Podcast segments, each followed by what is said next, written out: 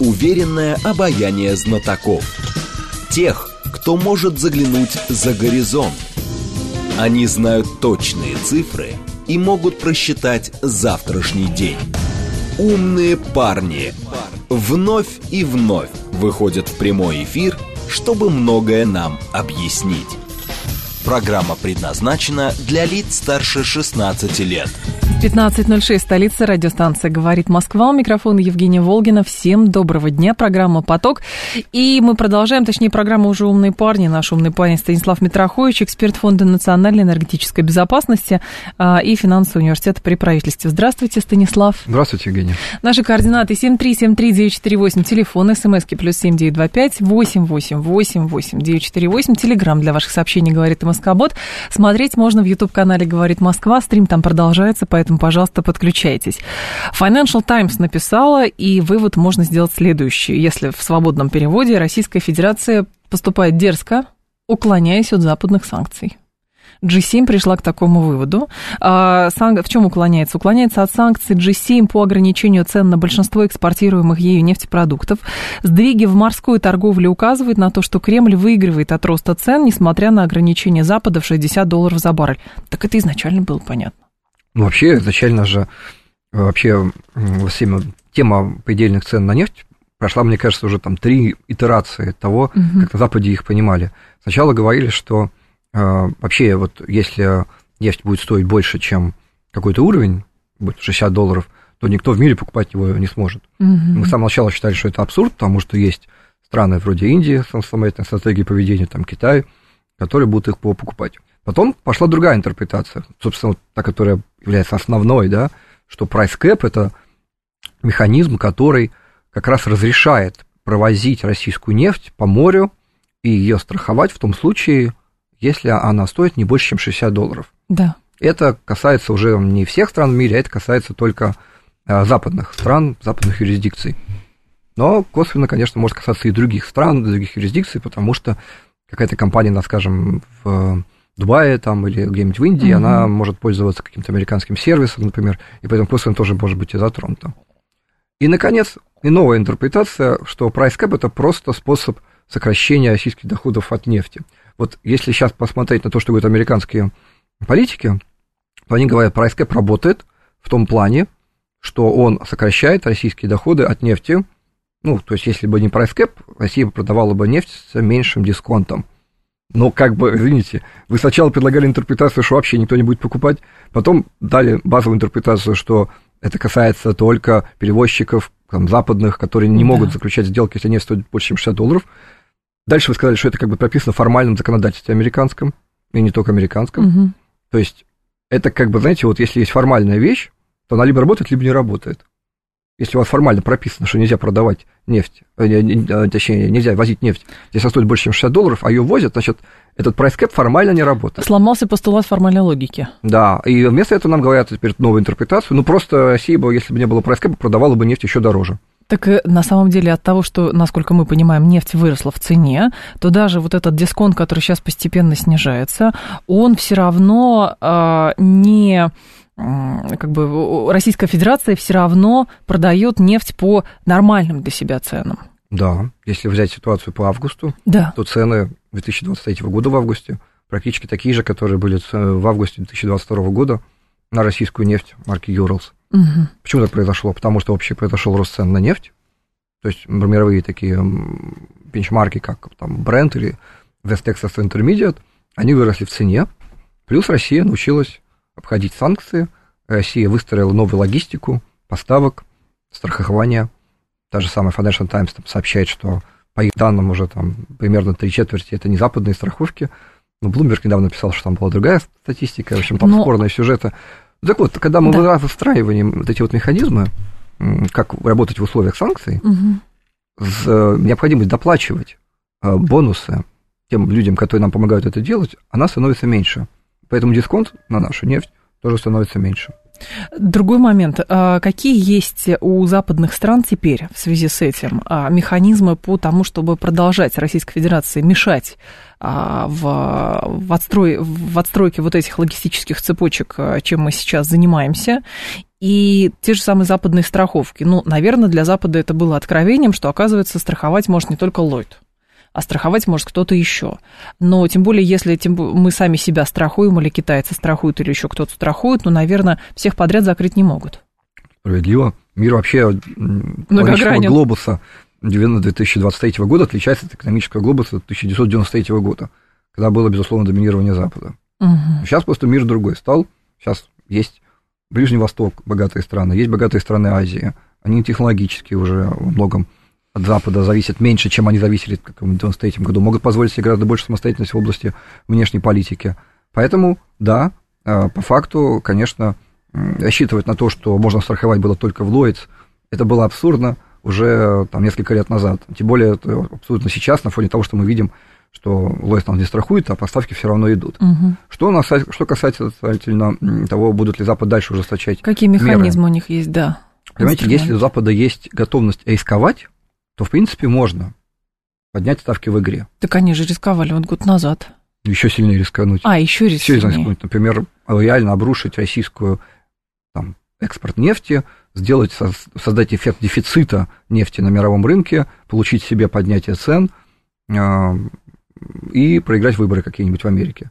А, но это очень нервная история. Кстати, европейские правительства тоже зависят от ситуации с энергетикой, они тоже находятся в зоне риска. Угу. То есть так вот просто считать, что европейские а, граждане там будут покупать дизель по цене, который еще там выше, чем сейчас, потому что сейчас в Европе дизельный кризис, объективно даже более чем газовый, а, но это может не пройти, безусловно, спокойно для европейских правительств. Угу. Поэтому, конечно, можно поднять ставки в игре. Можно, например, начать выяснять, кто реально занимается трейдингом российской нефти.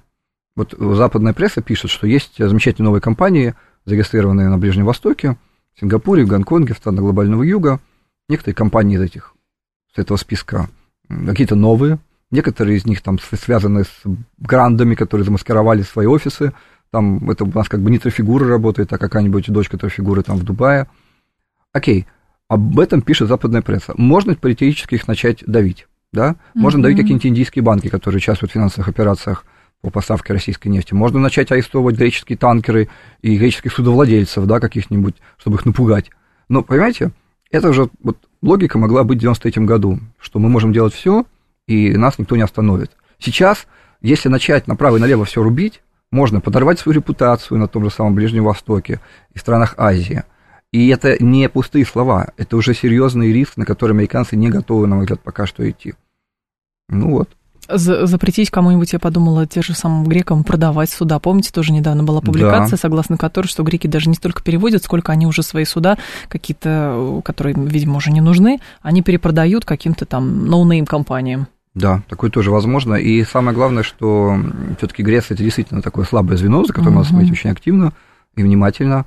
А, да, это такая страна, которая очень зависит от судоходства, и поэтому у них как бы есть такая индульгенция да, от Европейского Союза и от американцев, что мы как бы тут скатимся в глубокий кризис да. с Грецией в очередной раз, вы нас будете в очередной раз всех спасать, поэтому оставьте нам нашу отрасль, которая работает, и как бы вот э, мы сами тогда справимся. Но насколько эта индульгенция будет работать, сколько она будет по времени занимать, это, конечно, вопрос.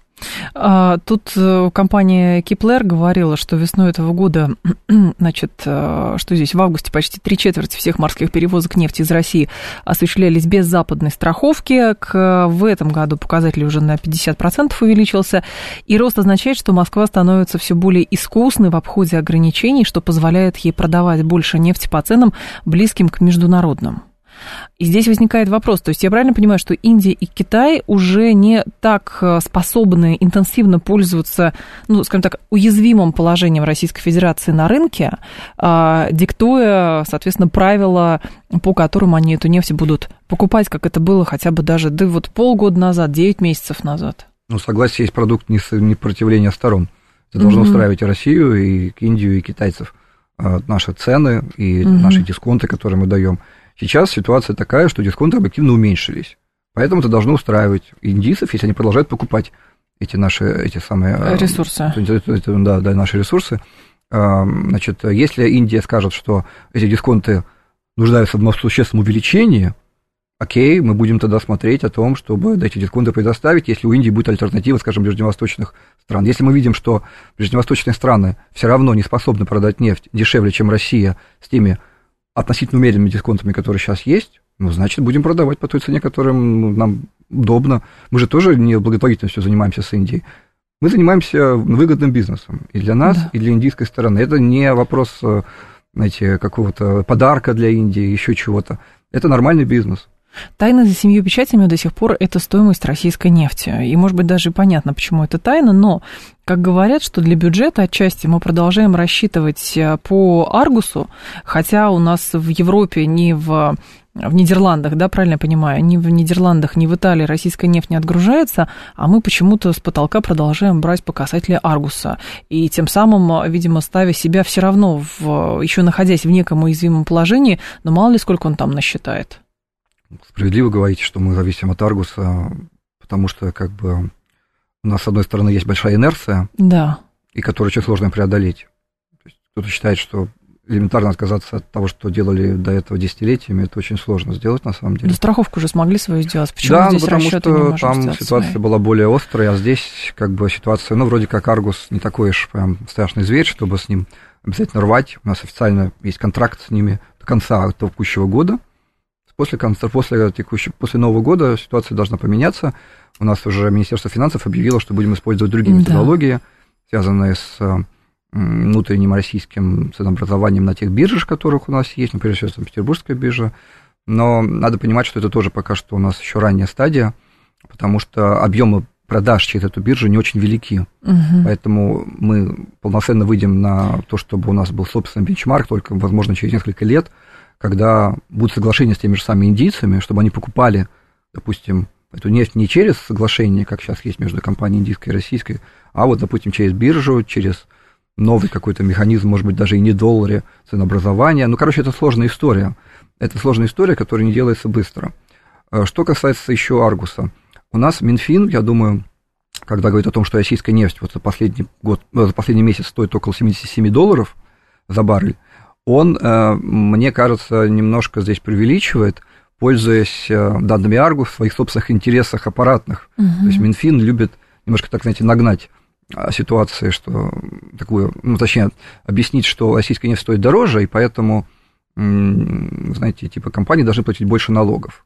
Да, да. Вот, да. если бы нефть стоила чуть поменьше, допустим, 70 долларов, а это то, как, сколько стоит российская нефть по версии Международного энергетического агентства, по версии западных агентств информационно-аналитических, возможно, это чуть ближе к реальности, ну, 70 долларов, тогда компании платили бы в России чуть меньше налогов, для Минфина это не очень выгодно. Поэтому здесь, возможно, мы немножко завышаем стоимость нашей нефти, но не принципиально. Все равно 70 это больше, чем потолок. Uh-huh. Все равно 70 это цена, которая сопоставима с тем, что было в августе 2022 года. И это позволило наши доходы вывести на тот уровень, который, э, в общем-то, ну, соответствует нашим планам бюджетным. Об этом сказал и Мишустин, и сам Путин. То есть, начиная с середины лета, мы вышли на уровень доходов, который у нас считается как бы допустимым и нормальным. Я правильно понимаю, что еще сложности с тем, чтобы как бы как считать э, или кто будет считать эталонную стоимость, э, что считать эталоном стоимости российской нефти, здесь же, наверное, еще и на корпоративное управление много чего завязано, потому что э, если Каргус, он ну, так или иначе, там привык Минфин, его понимают э, те же самые наши нефтяники, крупные компании, а если появится какая-то, ну, не знаю, какая-то компания, и она по заказу Минфина что-то будет делать, то тут может конфликт еще возникнуть еще внутрикорпоративный просто. Да, это тоже одна из причин. Угу. У нас ведь есть несколько вариантов, как можно дальше измерять стоимость да. нефти. То, что я говорил про ситуацию с биржей, это только там часть проблемы. Угу. На самом деле другие бенчмарки или другие механизмы определения цены тоже имеют свои уязвимые э, позиции, потому что где-то недостаточно объем продаж, а где-то просто, просто люди не готовы эту информацию даже просто раскрывать элементарно потому что они привыкли работать по той схеме, которая им была удобна в течение десятилетий. Это реально десятилетие. Другое дело, что Запад нас как бы подталкивает к тому, чтобы мы отказались от этого удобного мира, в котором десятилетиями компаниями жили. Угу. То есть, знаете, как бы вот не было бы такой проблемы интенсивного конфликта между Россией и Западом, не было бы необходимости отказываться от тех а, предыдущих механизмов, да, которые у всех были. Но сейчас когда конфликт настолько интенсивный, что приходится рано или поздно все равно уходить от привычного западного мира со страховками, ценообразованием, долларами и так далее, да, с проблемами уходить. Мы ушли, ушли с Индии на рупии, с рупиями мы отчасти придумали, что делать, отчасти да. не придумали, отчасти потом перешли обратно на юань, отчасти, по слухам, опять на доллар. То есть это такой шаг вперед полтора назад, два снова вперед. Но это тоже нормально, потому что это и прежняя система а, торговли нефти международная, она же тоже отстраивалась э, годами, она отстраивалась. Просто сейчас, получается, ей приходит конец, и, соответственно, если раньше ее отстраивали, э, отстраивал западный мир, то, соответственно, нам ее сейчас приходится как бы видоизменять, поэтому и сложно. Да, да, мы это делаем во многом конечно, с помощью наших партнеров на странах угу. глобального юга, которые готовы нас да. покупать, которые готовы с нами работать, несмотря на угрозы вторичных санкций, но все равно мы находимся на острие этого самого конфликта да, между старым миром и новым миром. И поэтому во многом нам приходится делать это самостоятельно, нам приходится убеждать всех остальных, что, знаете, от доллара надо уходить, а надо, надо уходить от э, механизмов ценообразования, э, которые контролируются западными биржами. С другой стороны, когда ты один из самых крупнейших, прошу прощения, экспортеров сырья, ну, как-то странно не иметь собственных правил или не предлагать собственные правила игры. Ну, вообще, конечно, идея хорошая, что надо предлагать свои правила игры. Просто надо еще, чтобы с этим согласились те, кто в эту игру играет со стороны покупателя. А как это, кстати, сделать? Здесь же, наверное, вопрос какого-то лоббизма или понимания другими странами, что по-прежнему тоже сложно, потому что вот эта поломка цепочек, которая произошла вследствие того, что там Ллойд перестал нас страховать, соответственно, с ценами был введен потолок, грекам пригрозили, потом они уже опытным путем увидели, что их никто там среди моря не арестовывает, арестовывает. Это только с иранцами было, по-моему, пару случаев, когда их американцы арестовывали, экспроприировали эту нефть. Но, в общем, это тоже опытным путем все делается. Да, и, кстати, опытный путь может там вполне себе, если американцы решат ужесточить санкции, вот как я говорил чуть ранее, да. привести нас к тому, что мы опытным путем увидим, что против какого-то греческого судовладельца начато уголовное расследование. Угу. Потому что он ввез российскую нефть, не убедившись в том, что она в порту отгрузки стоила 60 долларов, ну, либо меньше а она стоила, допустим, 70. Это подтверждает Межэнергетическое агентство, Kpler, Vortexa и все прочие западные значит, замечательные эти звезды, аналитики из статистик, статистического анализа. И еще российский Минфин говорит о том, что он тоже стоит выше потолка. Ну, значит, вот они доказательства, что греческий судовладелец был неправ. Но решит ли Америка в данном случае вот так вот вести себя нагло, как бы себя из Греции и со всеми остальными – мне кажется, если бы они могли это сделать, они бы уже давно все-таки это сделали. У них тоже да. есть сдерживающие факторы. Они тоже понимают, что они живут на глобусе 90, 2023 э, года, а не 93 года. Поэтому Оттуда тоже сдержанность американская. Возникла еще сегодня, точнее, появилась новость любопытная, что из-за временного запрета на экспорт бензина и дизеля, который российские власти ввели 21 сентября, у Грузии, Турции и Бразилии могут возникнуть трудности с закупкой нефтепродуктов. Грузия получает, насколько я помню, около 80% импорта из всего импорта у них нефтепродуктов это именно Россия. Угу. Кстати, Таджикистан еще процентов 80. Ну, будет покупать Таджикистан у Казахстана, Грузия, видимо, у Азербайджана. Это как Европа сейчас покупает э, нефть у Индии, но понятно, чья это нефть. Да, ну или покупает нефтепродукты из нефти, которая российская была в Индию поставлена. Там Поэтому, уже молекула свободы, там да, уже можно уже ее покупать. индийской демократии, там все как положено. А, вот, э, так что есть страны, которые зависели от российских поставок, у них сейчас большие проблемы, но будут как-то выкручиваться. Вот, я думаю, конечно, самая главная проблема наши собственные, которые будут от этого запрета.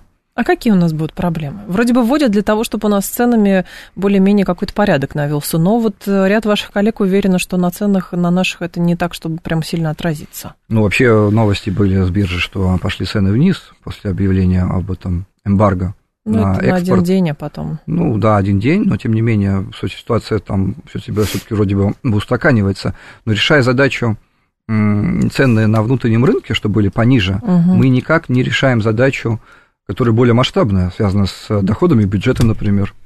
А доходы бюджета формировались за счет того, что был экспорт, в том числе нефтепродуктов.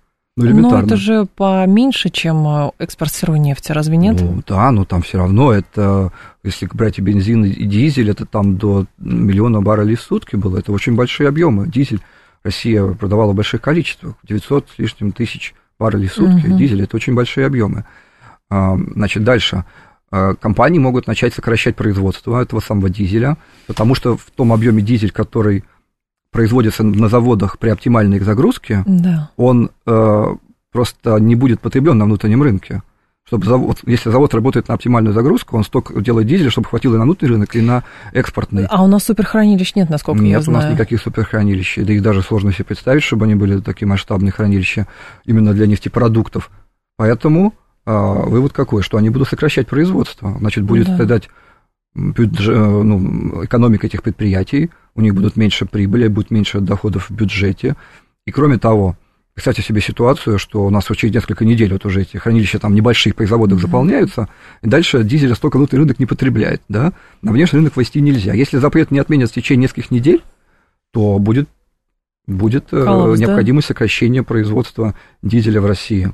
И это, на самом деле, опасная ситуация и с точки зрения экспортных доходов, и с точки зрения того, что на внутреннем рынке теоретически могут быть ситуации, когда, скажем, компании не будут понимать, а им вообще имеет смысл здесь продавать на внутреннем рынке этот дизель. Может быть, лучше просто гнать сырую нефть по высоким ценам на запад или на восток, куда мы там сейчас гоним. А как это все тогда можно отрегулировать? Ну хорошо, и так вроде бы вот при а, нормальном, соответственно, и потреблении внутри и возможности экспортировать, цены внутри растут. Правительство логично совершенно думает, а что делать? Ну, давайте тогда сократим.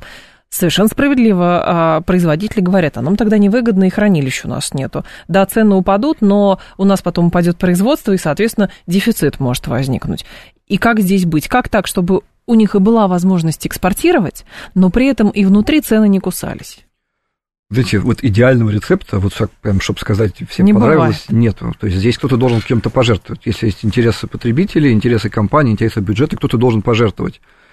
Есть компромиссные варианты вроде так называемой креативной пошлины, дифференцированной, чтобы компании могли гнать этот дилер, условно говоря, да, при высоких ценах, особенно в рублях, угу. ну, сейчас с учетом девальвации на внешние рынки, но платить при этом экспортную пошлину более так. высокую, так. чем при поставках других видов продуктов. Возможно, мы живем несколько недель в условиях этого полного запрета, а потом все-таки вернемся к идее той самой пошлины, креативной, как мы ее называем, да, а, которая будет э, отчасти решать проблему. Но это все только отчасти решения проблемы. Как вот какого-то идеального решения, чтобы вас всех устроило, здесь все равно не будет. Мы должны будем смириться с тем, что на внутреннем рынке бензин и дизель теперь стоят дороже, чем раньше. Надо просто с этим делом смириться. Либо надо сократить а, бюджетные доходы, а заодно, может быть, тогда и расходы. Но либо надо сделать так, чтобы компании сами были готовы это дело спонсировать, внутренний рынок, по сути дела, невыгодны для себя экономически за счет какого-то другого стимула. Но Сорокин говорил, зам, а, я имею в виду зам глав Минэнерго, он же говорил, что заградительная пошлина – это одно из первых предложений, но здесь вопрос компенсации, по нему нет решения. Компенсация имеется в виду производителям топлива. Да, это часть вот этой креативной да. схемы, так называемой Это типа пошлины. демпфера, только по-другому называется теперь. Да, да, типа, типа демпфера, только по-другому называется. Смысл в том, что компании, которые будут поставлять нужный объем нефтепродуктов на внутренний рынок, они будут потом из бюджета получать компенсацию за ту пошлину, угу. которую они заплатили сначала. Но, Станислав, тогда наивно рассуждая, ну хорошо, э, внешний рынок считается премиальным, потому что там спроса больше. На внутреннем рынке мы столько не сможем потребить, даже при наличии СВО, столько дизеля, сколько вот производится, и чтобы и внутри хватало, и снаружи хватало. Что мешает делать цены внутри пониже, с учетом того, что рынок все равно маленький, а ведь внешний рынок компенсирует теоретически те потери, которые могут понести нефтяники от того, что они будут подешевле продавать бензин на внутреннем рынке? Да потому что это против базовой экономической логики. Что, такое, что если, если он может продать подороже, это будет продавать подороже. Так. А, еще раз повторяю, это не какая-то злая воля компании вывозить эти нефтепродукты, это способ был заработать деньги Понятно. для компании, для бюджета. То есть это не то, что они какие-то злые коты э, жирные, да, вот, которые забрали все наши деньги, оставили нас без дизеля. Они платят налоги, кстати, до 80% их а, э, прибыли, это, это, это налоги. Бюджета, Можно сделать налоги вообще 100%. Пожалуйста, государство может это сделать гипотетически. Только тогда компании не будут развиваться, это тоже путь тупик. Станислав Митрохович с нами, эксперт Фонда национальной энергетической безопасности и финансового университета при правительстве. Сейчас будет информационный выпуск, и мы с вами продолжим. Уверенное обаяние знатоков. Тех, кто может заглянуть за горизонт. Они знают точные цифры и могут просчитать завтрашний день.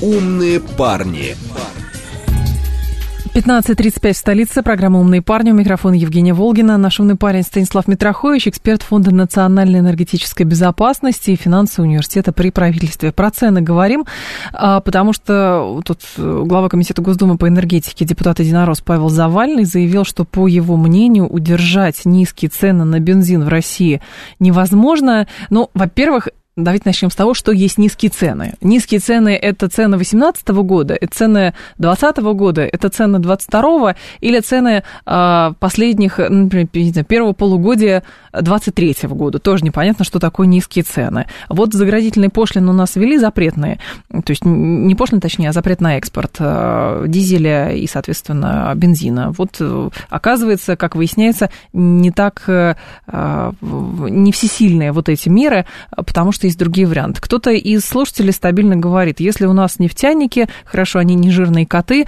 но давайте просто все нас анализируем, и тогда цены будут, и тогда государство, вот государство сможет делать цены низкими, и никакие бизнесмены не будут от этого терять, потому что все будет принадлежать государству. Ну, э, государство у нас и так принадлежит значительной части нефтяной индустрии. Роснефть, это, считайте, государственная компания, Газпром нефть. То есть это что там нужно национализировать? Лукойл и Сургутнефтегаз, после чего проблемы в России внезапно все решатся? Ну, это просто абсурд. Как будто бы от них только все проблемы, а, от ну, Лукойла и Сургутнефтегаза. Только от этих вот двух крупных компаний, да. все остальное государственное. То есть если компания перестает быть в собственности частного да. владельца и становится в собственности государства, она от этого не перестает быть игроком рынка. То есть она не перестает стремиться к тому, чтобы зарабатывать деньги, экспортировать нефтепродукты, если она хочет, и так далее. Вот э, что касается низких цен. Понимаете, вы совершенно справедливо говорите, что что значит низкие цены, да, это в зависимости от того, откуда рассчитывать. Они в России по-прежнему более низкие, чем, например, в Америке где-нибудь с которой нас периодически сравнивали, знаете, вот несколько лет назад говорили, что цены на бензин в России и в Америке почти сравнялись, а в России же вроде как страна, которая зарабатывает на экспорте бензина, работает на экспорте дизеля и нефти, у нас должно быть намного дешевле. Многих его поражала, да, ситуация, что в Америке цена была сходная с нами. Вот, теперь в Америке намного дороже, в Европе намного дороже, в Китае намного дороже, если мы пересчитаем в других валютах, а, в долларах, там, в юанях и так далее. Опять же, это может быть не очень приятно слышать нашим конечным потребителям, которые считают свои доходы, сколько они могут потратить э, свои зарплаты, например, на покупку бензина. Да. да но, тем не менее, мы все-таки имеем, имеем дело с мировой экономикой, где вещи взаимосвязаны, где товар ну, не будет только внутри одной страны находиться. И в этой ситуации, естественно, если можно продать дизель в другой стране дороже, чем в России, его будут продавать. Надо просто сделать так, чтобы интересы здесь сошлись. Компаний, которые на этом зарабатывают, бюджета, который на этом э, тоже зарабатывает деньги, и конечных потребителей, которые, ну, скажем, тоже могут рассчитывать государство на какие-то субсидии, на какие-то помощи от бюджета и так далее. Вот мы сейчас, кстати, пишем НИР, НИР научно-исследовательская разработка в университете, хотел сказать буквально пару слов, угу. где вот эти вещи осматриваются в том числе на теоретическом уровне, про повышение качества госуправления. Если вот говорить коротко, то смысл а, наших исследований в том, что невозможно эффективно управлять государственными решениями, если вы берете в качестве основных а, людей, чьи интересы вы собираетесь учитывать, только вот конкретный кейс – Понимаете, например, вы изучаете ситуацию с бензином и смотрите только на ситуацию для людей, которые приезжают на заправку. Или только для производителей. Или только для производителей. Да, здесь обязательно нужно брать комплексную историю. Ну, здесь тогда возможности лоббизма, наверное, включается. Опыт госуправления в чем еще эффективность да, естественно, заключается? это лоббизм, это роль гражданского общества, роль бизнес-ассоциаций, роль социальных всяких групп, элитных групп и так далее. То есть ни в коем случае нельзя считать, что вот, скажем, у нас есть одна только проблема, которую надо решать. Постоянно спрашивают о том, вот решит ли проблему цен на бензин и дизель в России запрет на экспорт. Проблема в том, что это создает кучу совершенно сложностей в стратегии для России, что он будет делать да. дальше для отрасли, для экономики. А, ну, вот есть тезис, например, еще главы «Газпромнефти» Александра Дюкова. Он говорил следующее, что цена на нефть и нефтепродукты на мировом рынке растет, при этом курс рубля меняется. Это привело к ситуации, когда цена реализации за вычетом стоимости доставки для покупателя, а, до покупателя стал выше внутренних цен, что стимулирует различных трейдеров, экспортеров осуществлять закупки топлива на внутреннем рынке и отправлять на экспорт, получая при этом прибыль. А до этого Соколов как раз говорил про... Сорокин, прошу прощения, говорил про борьбу с серым экспортом экспортом. Но насколько весомая доля тогда этого серого экспорта, который якобы может влиять на цены на заправках? Это хороший вопрос. Он никогда не был официально озвучен, эта доля. Были какие-то прикидки в деловой прессе, там, ну, не больше, чем 15, может быть, процентов. А весь остальной экспорт, это не вполне, вполне себе... Белый экспорт. Белый экспорт, это официальные данные, ну, только, да, теперь не российской статистики, а западной статистики да. по поводу России, потому что Россия гордо закрыла свою статистику зачем-то. Угу. Вот, и поэтому западная статистика говорит о том, что Россия продавала дизель, на этом зарабатывала деньги. Это был вполне себе белый бизнес. Поэтому, как бы, ну какие здесь сложности? Но при этом говорят, что задача стоит на внутреннем рынке цены держать и не повышать, что, в принципе, винкам удается. А удается?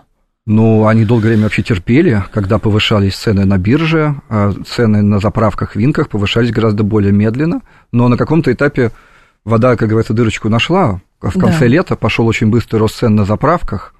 И, кстати, пошел не только рост цен на заправках, возникли локальные дефициты. По всей видимости, стало все-таки выгодно кому-то придерживать нефть, э, точнее, нефтепродукты. Ну, потому что предполагали, что они могут стоить еще дороже, например.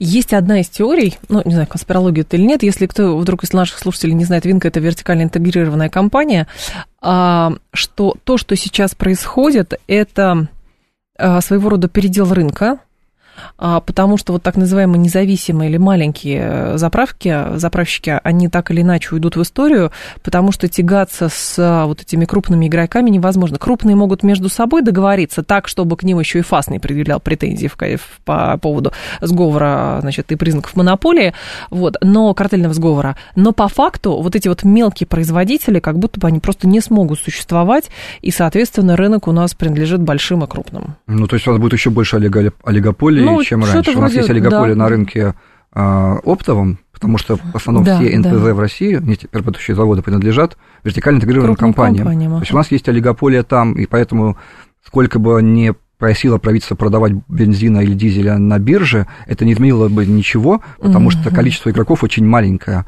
Это не настоящий рынок, это олигопольный рынок, он искаженный. Поэтому биржа там проблемы не решает.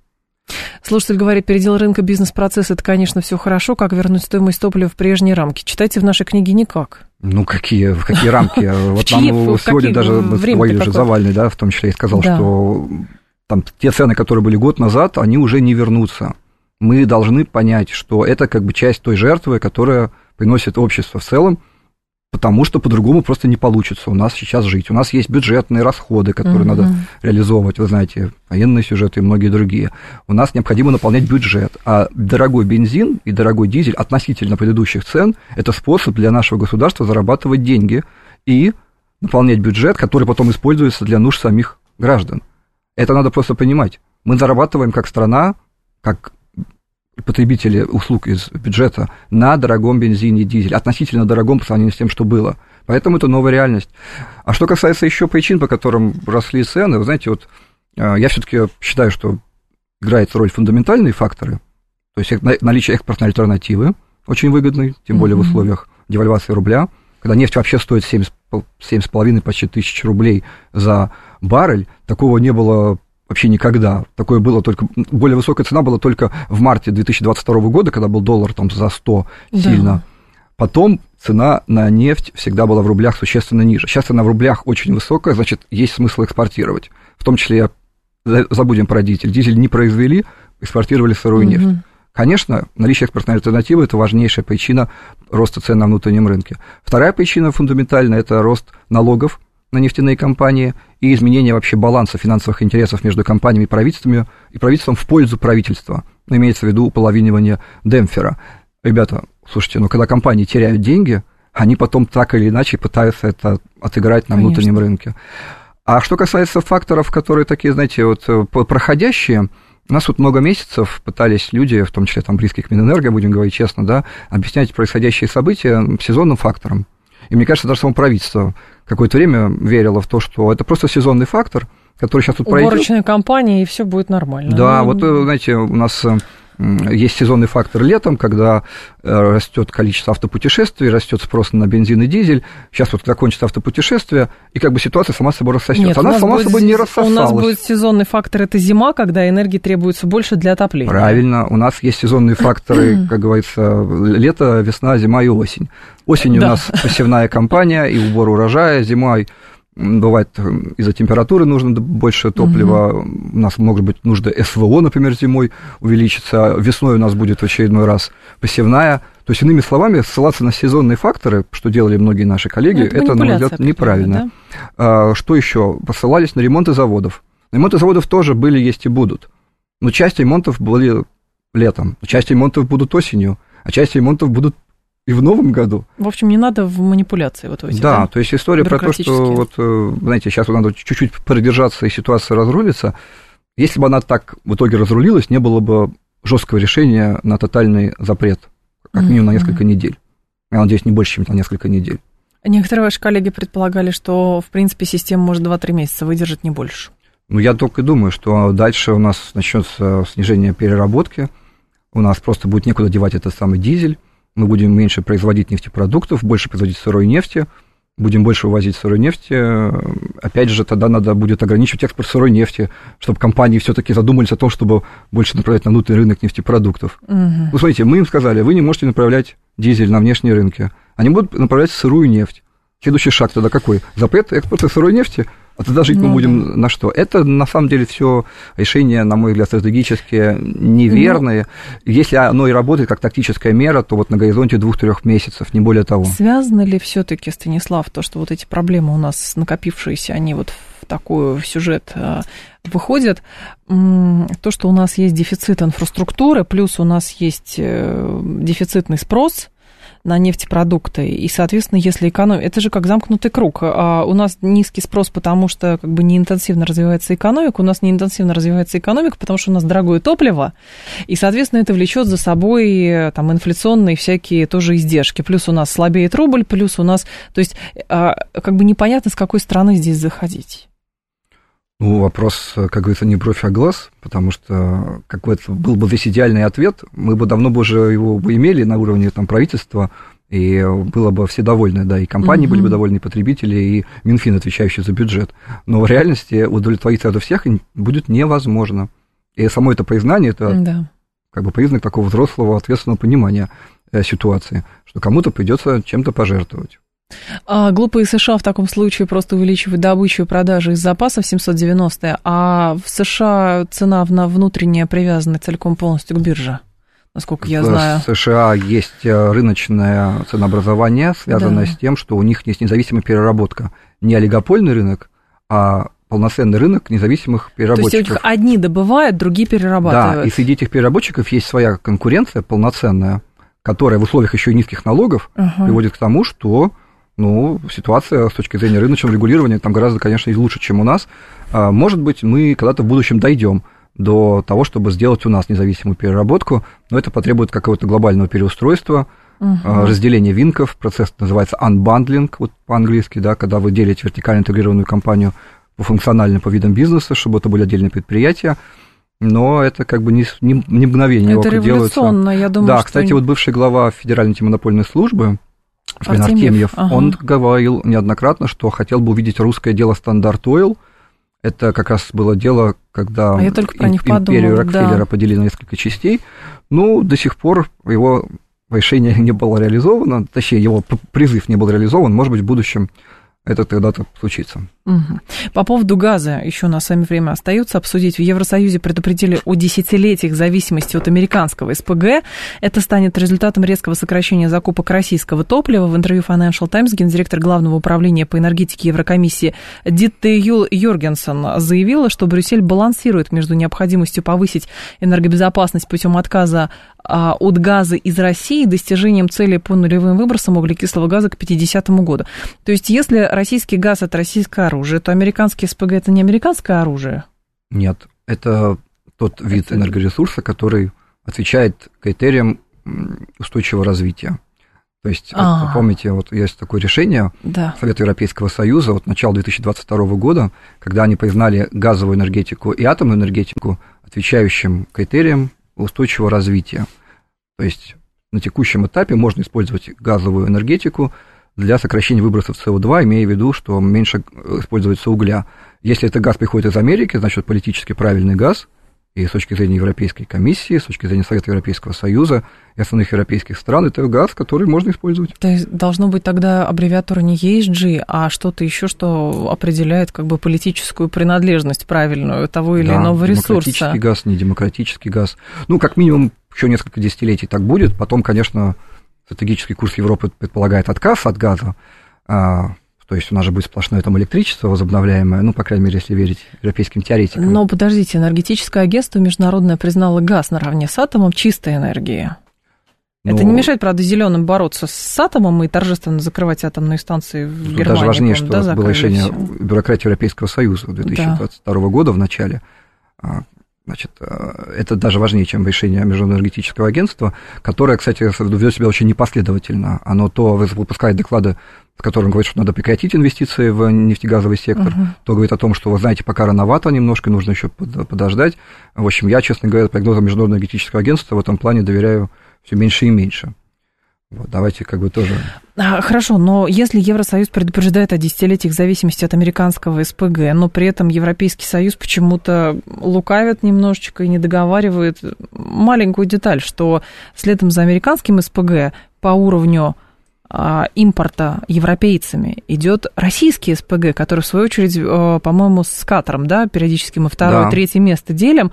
То есть российский СПГ от него, ну, по-моему, сейчас э, он, во-первых, санкциями не облагается, а во-вторых, европейцы сами для себя точку отчет 27 год поставили, что вот до 27 года нам придется, как в том анекдоте, плакать, но покупать российские СПГ. Ну, теоретически, если конфликт какой-то будет эскалироваться, наши, да. они могут и раньше, конечно, запретить этот импорт. Или мы. для них это будет рискованно, потому что придется опять сокращать в дальнейшем опять промышленное производство в Европейском Союзе, деиндустриализироваться. Угу. Ну, будет рост цен, недовольство коммунальщиков и так далее. Но гипотетически могу себе представить, что они скажут, что российский газ нам больше не нужен, в том числе в виде СПГ. В Испании очень много российского СПГ, в Бельгии. Бельгия, кстати, потребляет сама не очень много, газ там регазифицируется, идет в Германию. То есть это означает, что да. в реальности физические молекулы газа, которые были добыты в России и через СПГ привезены в Бельгию, они, в общем-то, в Германию тоже попадают. Угу. Вот. Эм, они, действительно нету санкций специфических против закупок российского СПГ. Есть санкции против российских компаний, которые делают СПГ, да. против Новотека. Сейчас, кстати, американцы ввели санкции против э, подрядчиков Новотека, которые должны будут заниматься строительством терминалов по перевалке mm-hmm. газа с танкеров ледового класса на обычные танкеры. Кстати, вот э, американские санкции против СПГ есть новые, да, буквально на днях, а против, скажем, нефти нету. Почему? Мы с вами об этом только Нужно. что говорили, потому что против нефти санкции, если ввести, можно получить себе очень большой дефицит, рост цены, прыгать выборы. Мазут а в сфере СПГ, особенно если про будущие проекты, ну тут Америка сама может предложить этот самый газ. Ну, так они просто, насколько я понимаю, американцы-то и делят сейчас российский, о, европейский рынок, а как раз пытаются отвоевать и тем самым пытаются вводить Да, то есть там, где они чувствуют, санкции. что они сильнее, там, где они чувствуют, да. что у них есть преимущество, и там, где не надо сильно бояться, рынок СПГ, там они санкции вводят. Где они боятся, там они... А куда мы можем этот сжиженный природный газ еще экспортировать, и есть ли у нас достаточно для этого инфраструктуры, как э, стационарной, так и передвижной, для того, чтобы компенсировать, потому что, ну, 4 года э, в общем, срок не такой уж и большой, э, и, соответственно, важно понимать, если европейцы действительно скажут, все, нам не нужен ваш русский, значит, диктаторский газ, будем каким-то другим свободным демократическим американским газом отапливаться и пользоваться, то куда нам его вести? Ну, в Азию, естественно. Да? Там в Азию всегда возьмут? Все страны, понятно, какие это. Китай, Индия. Это страны, возможно, которые даже с Америкой сотрудничают, но которые готовы, в принципе, покупать российский газ в случае ситуации там, специфической, какой-нибудь Южная Корея и так далее. Угу. Вопрос в том, хватит ли у нас, вы справедливо говорите, а, для этого технологий а, и своих собственных судов, например, вот этих всех перевалочных механизмов. Перевалка может осуществляться в том числе с помощью таких плавучих специальных Газовоз. Судов. Да. Газовозы это, да? Да, да, да, да ага. такие специальные тоже есть суда, против которых сейчас как раз американцы ввели санкции.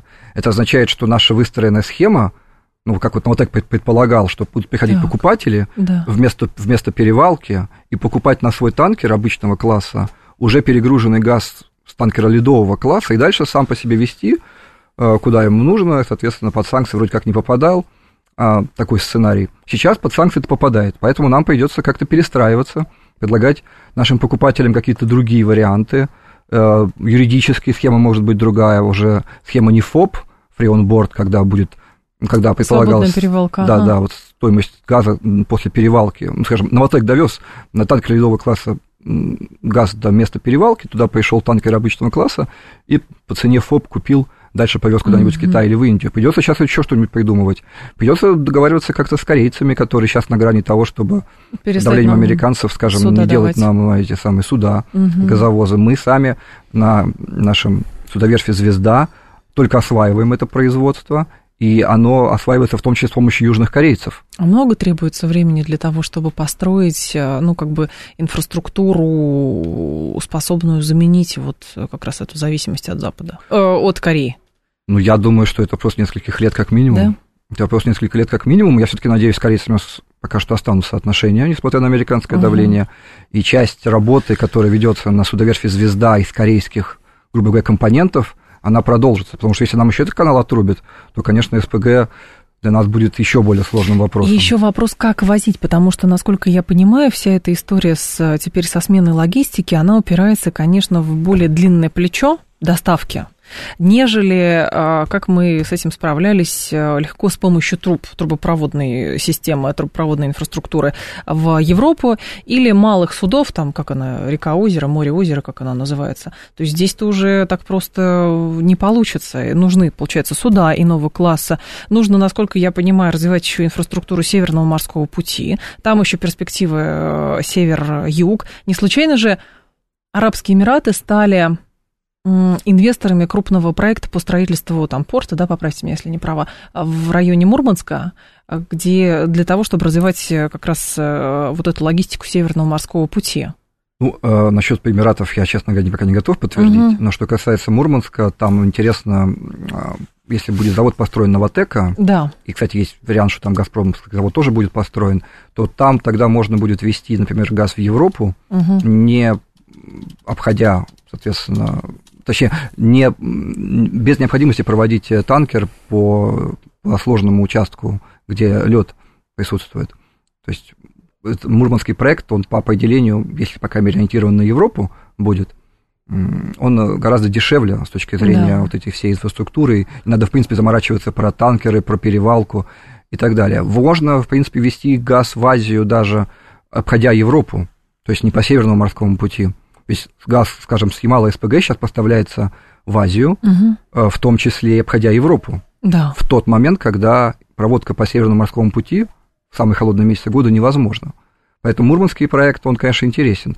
А, вот, но на перспективу нужна, нужна полная, то есть нужен полный такой рабочий вариант Северного морского пути со всей базой, со всей инфраструктурой, угу. с ледоколами атомными, которые у нас тоже строятся, но, кстати, тоже есть там сложности с их э, сроками сдачи в эксплуатацию. Наземная инфраструктура – это тоже большая история, на самом деле, но я думаю, что у нас нет другого пути кроме как постепенно все-таки осваивать Северный морской путь и с PaySell на Азию работать. Это как раз если подробнее про Арабские Эмираты. В летом стало известно, в начале лета, что Росатом подписал соглашение с оператором в области морских контейнерных перевозок DP World о взаимодействии с арабской компанией в развитии Северного морского пути.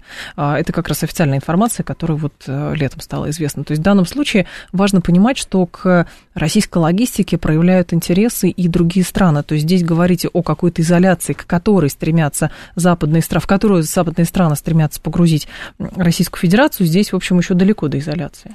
Ну, самое главное, что у нас есть покупатели, которые готовы с нами работать. Если есть покупатели, то будут варианты доставки угу. газа, в том числе сжиженного газа и других видов товаров. А что касается иностранцев, ну вот сейчас, например, вот я очень коротко скажу, да, пожалуйста. когда американцы сейчас ввели санкции против компании «Арктическая перевалка», ну, как раз которая занимается вот этой самой перевалкой да. газа, там были в качестве акционеров французы «Тоталь» и японцы из Мицую они, наверное, сейчас выйдут.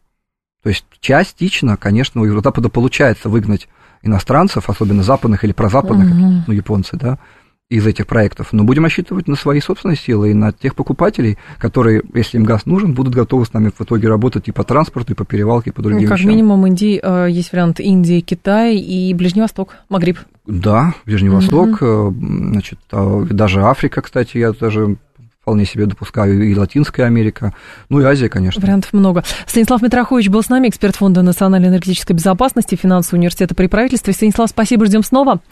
Далее у нас э, новости, потом Юрий Буткин. До завтра с вами прощаюсь, всем хорошего вечера.